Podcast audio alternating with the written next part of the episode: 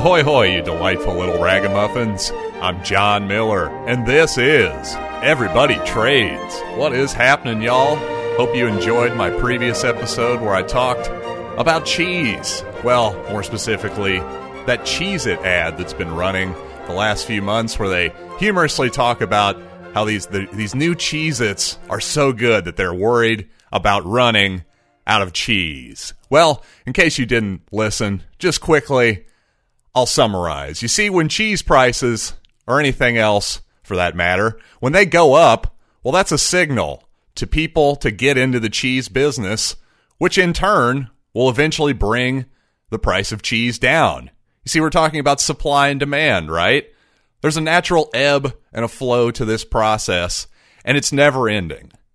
Essentially, the consumers of cheese are always going to want to pay the lowest price for cheese that they can, and meanwhile, the producers of cheese are obviously going to want to get the highest price that they can.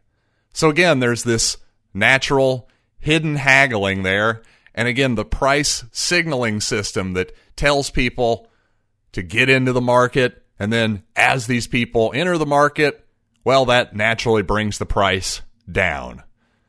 And I promise you, again, if we let this process take its course, we will never run out of cheese. But of course, not everybody believes me. And a skeptic might point to the 1840s when the Irish did essentially run out of potatoes. But was the Irish potato famine a market failure?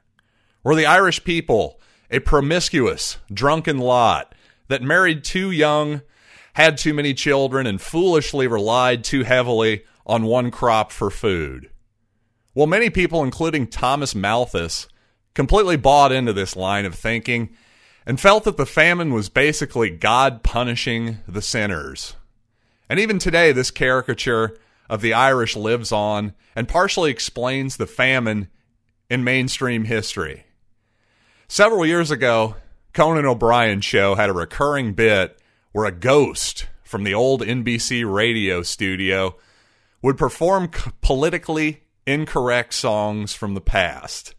Well, in this bit, present day Conan, of course, would become righteously offended, and the ghost would always close with an insulting song about the Irish. Now, I always had a soft spot for this bit, so let's hear one and keep in mind that I'm of that I'm also of Irish descent, so feel free and laugh, even though this is a pretty stiff joke. That's it. I don't care if you're a ghost from the 30s or not. Just get out of here. Say, you got a hot Irish temper. I wrote a little song about the Irish. Listen up.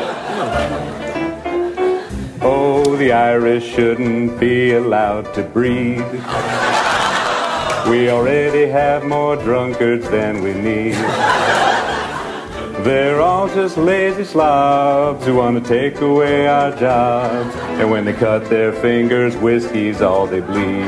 Whiskey woo. Now, wait a minute. You said whiskey woo. That's ridiculous. Could you tell the crowd was a little bit uncomfortable at this bit at first? Clearly, this was an early iteration. But my main point here is, is first of all, I don't know how you blame the Irish potato famine partly on the Irish having too much freedom when in fact the Irish had been conquered by England, and in fact several times. Well, in my previous episode, I mentioned briefly that absentee landlords were a large cause of the famine. Having conquered Ireland, English rulers essentially gave a great deal of Irish farmland to English people. Now, land tenancy or renting, if you will, well, that can work. All forms of renting can be very productive. Just look at all the luxury rental buildings out there these days. Clearly, the people that are paying to live there are doing so voluntarily and happily so. But the thing is, somebody has to watch over the actual building or land in this case. And there was no incentive to improve the land for these Irish farmers because they didn't own the land, obviously. And absentee landlords in England, well, they were on an, across an, an island there, across an ocean.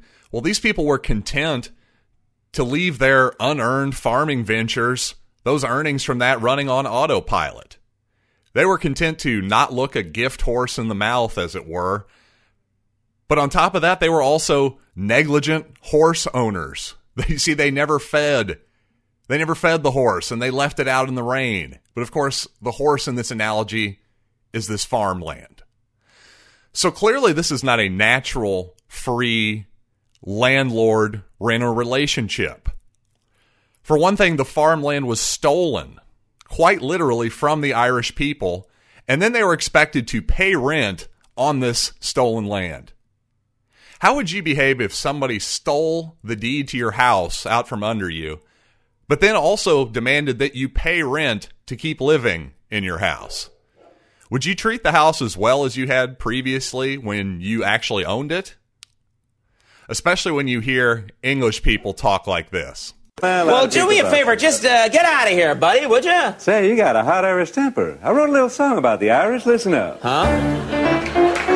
Oh, Irishmen have monkey DNA. And they drink all night so they can puke all day. God. We should lure 'em onto ships with whiskey, fish, and chips and dump those lazy bastards in the bay. Drownedy Mick. Roundity Mick! Get out! Get out! And indeed, the British government's condescending, paternalistic attitude toward Ireland lives on. In the late 1990s, British Prime Minister Tony Blair apologized for, quote, doing too little during the famine. In fact, the British government did plenty during the years leading up to and during the famine. Notably, the British corn laws were designed, not unlike the protectionist tariffs of today, quite honestly, to keep grain prices high and immune from foreign competition. In 1801, the Brits extended these protectionist laws to Ireland, but obviously the absentee landlords in England were the beneficiaries of this protectionism, not the Irish people and farmers. This dynamic also explains why the Irish came to rely so heavily on the potato for nutrition at that time. While other crops can deplete soil, potatoes do not. The, abs- the absentee landlords loved this because then more land could be devoted to selling the artificially high grain crops for export back to England. Meanwhile, the Irish farmers, well, they had a relatively nutritious food to feed themselves and their families and their animals. But to be clear, while the potato was indeed a relatively good option for the Irish people considering their circumstances, it's obvious that British domination and rules created the circumstances by which the potato became the main Irish food source. Ask yourself would truly free Irish farmers who owned the land they cultivated, would they freely choose to eat only potatoes each and every day? I think not. And frankly, why would they? Keep in mind the famine occurred in the 1840s. You see, people had figured out how to farm all kinds of things long ago. The first industrial revolution was already well underway at this point. It's natural to think that these free people would have a much more diverse offering of crops had they indeed been free. And indeed, this lack of variety in food production came home to roost when a fungal blight all but destroyed the potato crop and led to the death of some 1 million Irish people. But what is important about the Irish potato famine, like all other history, in my opinion, is not names, not dates, not places, and frankly, not even actual death tolls or other trivial bits of information.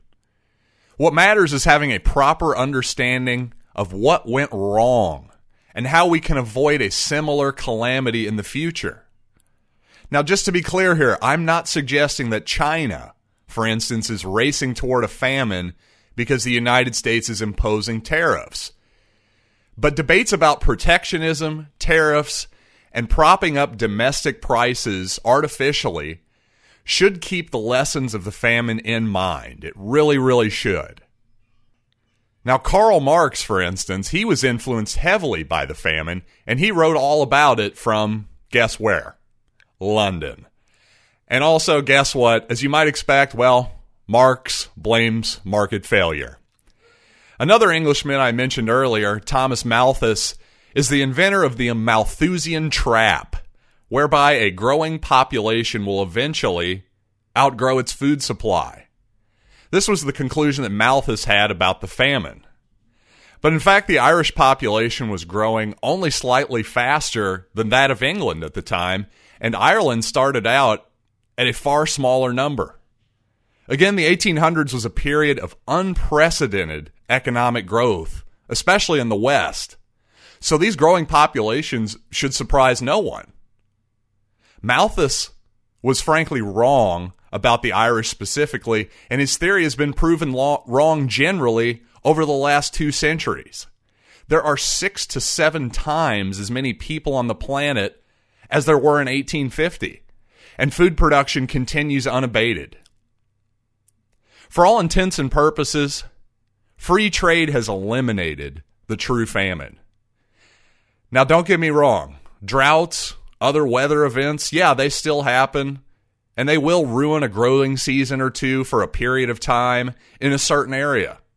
Fungus, blight, they still exist. But those things don't destroy a people's food supply if they're able to trade freely. There's always food being grown and produced somewhere. If, like Jim Cramer says, there's always a bull market somewhere, well, I guarantee you there's definitely always a growing season somewhere on Earth, and possibly just even a county or a state over. You might not even have to go that far. And indeed, with our modern trucks, our modern planes, our modern everything, we can ship goods at such an incredible rate compared to the 1800s, it's really hard to comprehend. And speaking of the ability to trade freely, well, it should be noted that part of free trade is charitable giving, which the English rules crowded out with the Irish poor laws and confiscatorily high tax rates. In my mind, restricting people's ability to freely help their fellow man is a truly monstrous act. Well, John Mitchel, an Irish political commentator during the era, said, quote, The Almighty sent the potato blight, but the English created the famine. Indeed, government approved scientists in England assured the Irish there was no blight, just excessive dampness. And not only did the workhouses and soup kitchens set up by the British government utterly fail, these places also centralized people into large, tight quarters. Because keep in mind, the leading killer of the famine was disease, not starvation. And these claustrophobic conditions allowed disease to spread quickly. Well, gee, thanks, government. What would we do without your supposed protection? And also, there's a school of thought out there that the artificial famine was not a result of government incompetence and mis- mismanagement, but instead the go- the British government knew exactly what it was doing and wanted to take care of the quote Irish problem. Now, honestly, I personally don't know enough about this history to go that far. I really don't. But what I do know, without a shadow of a doubt, is that Tony Blair was wrong to apologize on behalf of the British government for, quote, not doing enough. Far from a free market failure, as Marx or Malthus would have you believe, the British government created the circumstances that led to the famine, exacerbated it, and failed to stop it. Too often, the default public position is for the government to do something.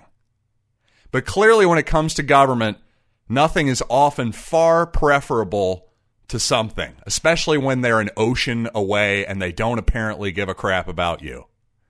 Well, Tony Blair, on behalf of all people of Irish descent, you can take your apology and shove it in your potato hole. No? Two songs is enough. No more. Just please go away. Oh, say, you got a hot Irish temper. I wrote a little Christmas song about the Irish. Here you go.